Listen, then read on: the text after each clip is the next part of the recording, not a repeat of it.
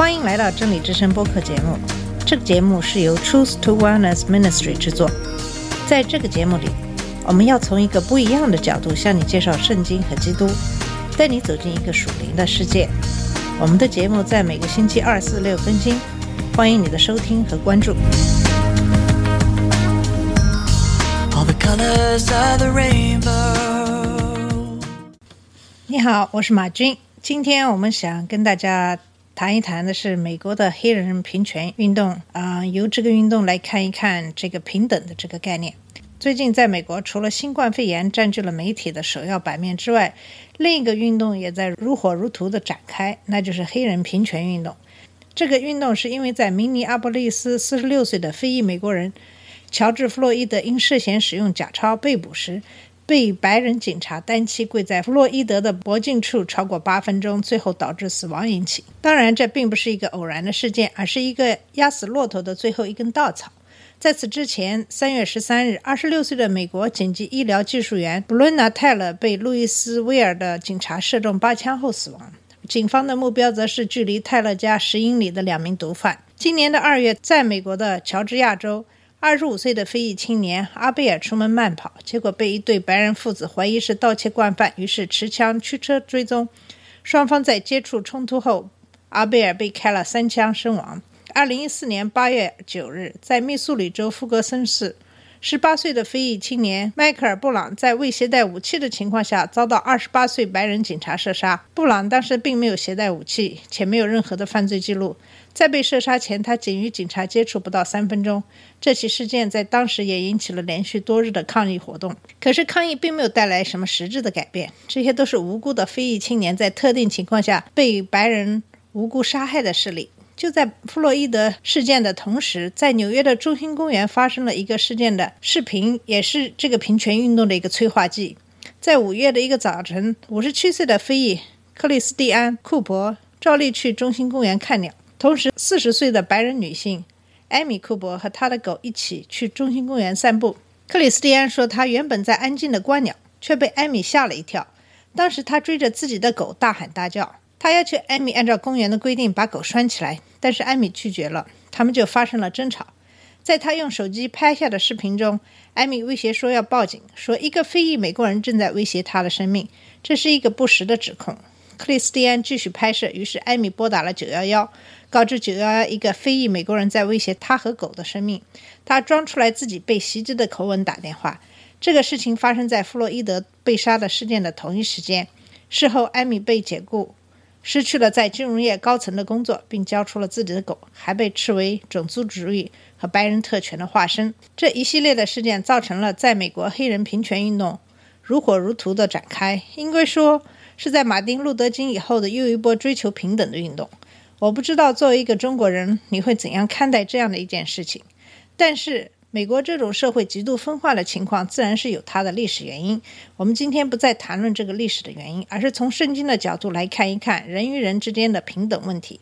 平等的定义是指我们人作为社会主体，在社会关系、社会生活中处于同等的地位，具有相同的发展机会，享有同等的权利，以及所有的生命应平等地得到社会的保障。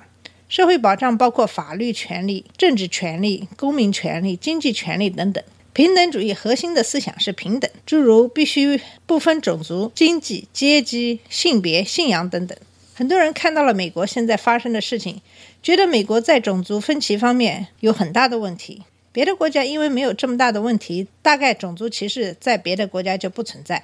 我稍微做了一下研究，发现美国这个问题这么严重，归根到底是因为美国是一个种族多样化的国家。美国白人占总人口的百分之六十，大概百分之十八是西裔，百分之十三是非裔，百分之五是亚裔。在中国，汉族占了百分之九十一点五，少数民族占了百分之九点五。在英国，百分之八十七点二是白人，非裔大概只占人口的百分之三左右。所以，在美国，不平等的问题在这个种族问题上尤其明显。在其他的国家，不平等也都是存在的，就是在中国有社会阶层之间的不平等。人的等级基本上是按照你的财富和权利来划分，即使在法律面前都不是人人平等。这些我并不想细说很多，在这里我想跟大家讲的是在圣经里所提倡的人人平等的原则。根据圣经，我们世上所有的人其实都是平等的。这是因为，第一，我们都是由神所造的。圣经的创世纪第一章第二十七节是这样说的：“神就照着自己的形象造人，乃是照着他的形象造男造女。”箴言二十二章第二节讲到，富户和穷人在世相遇，都为耶和华所造。这两节经文说明了男人和女人都是平等的，因为都是由神照着他的形象造出来。啊，富人和穷人也是平等的。第二，就像在罗马书第三章第二十三节所讲，因为世人都犯了罪，亏欠了神的荣耀。也就是在所谓的犯罪这个问题上，我们都是罪人，都犯过罪，在这一点上没有人例外。第三，我们所有人在神面前，在道德这个问题上都是平等的。我们所有人都有平等的权利去接受神的恩典。神爱我们世上的每一个人，就如在约翰福音第三章第十六节所讲的：神爱世人。甚至将他的独子赐给他们，叫一切信他的不会灭亡，反得永生。因为我们跟神的关系上都是平等的，因为我们都是神按照自己的形象造出来的。我们在世上作为神的儿女，有平等的权利接受神的恩典。富人并不会比穷人更重要，或是得到更多的东西。犹太人也不会比外邦人享受更多的权利。就像在罗马书第二章第十一节所说的：“因为神不偏待人。”在《生命记》第十章第十七节也讲到，因为耶和华你们的神，他是万神之神，万主之主，至大的神，大有能力，大而可畏，不以貌取人，也不受贿赂。《使徒行传》第十七章二十六节讲到，他从一本造出万族的人，住在全地上，并且预先定准他们的年限和所住的疆界。从这我们也可以看出，在世界上不分种族。所有的人在神面前都是平等的，神给他们事先预定了他们的年限和所住的疆界。打一个比方，就像一个家庭有很多的孩子，呃，不管这个孩子是高是矮，是男是女，是丑还是美，呃，是有能力还是没有能力，是聪明还是不聪明，那么这个每个孩子在继承父母的财产方面都有相同的权利，因为圣经里的教导就是人人平等，所以。在美国的独立宣言中有这样的一段话：我们认为下面的真理是不言而喻的。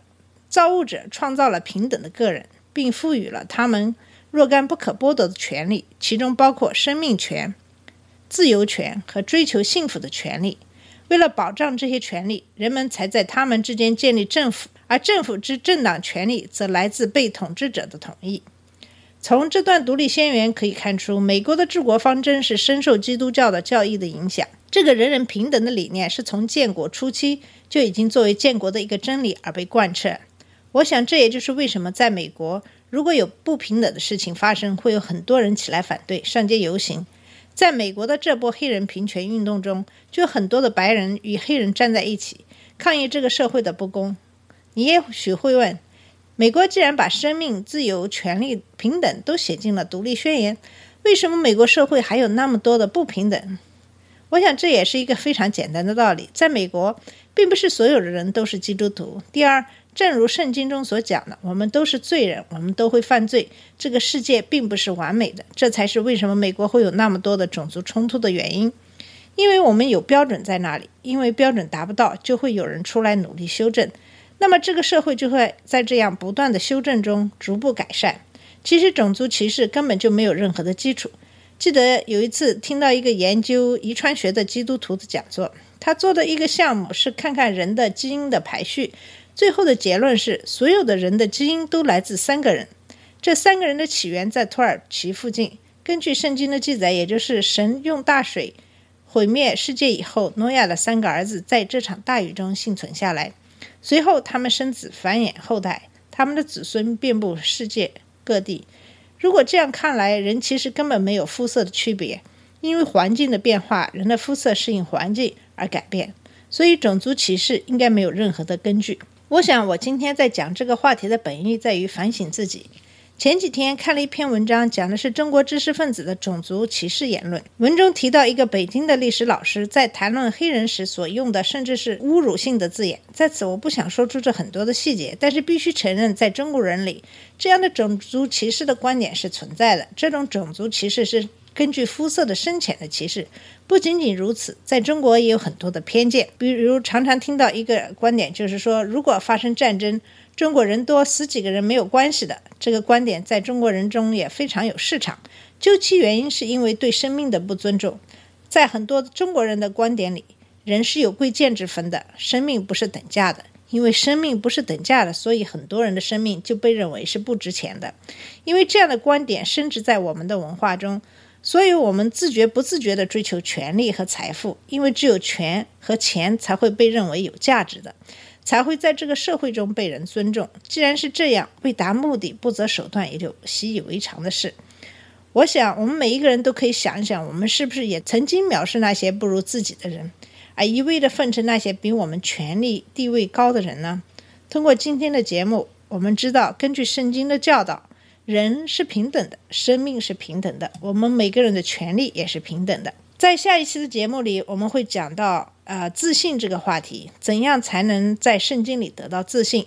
那么自信跟圣经中所讲述的平等也是密切相关的。我们这期节目就到这里，希望在下期的节目里与你再见。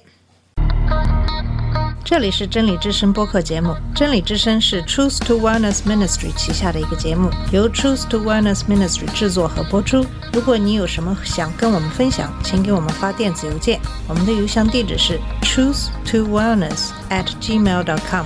你也可以直接去我们的网站 www dot truth to wellness dot com 浏览更多的信息。下次节目再见。All the colors of the rain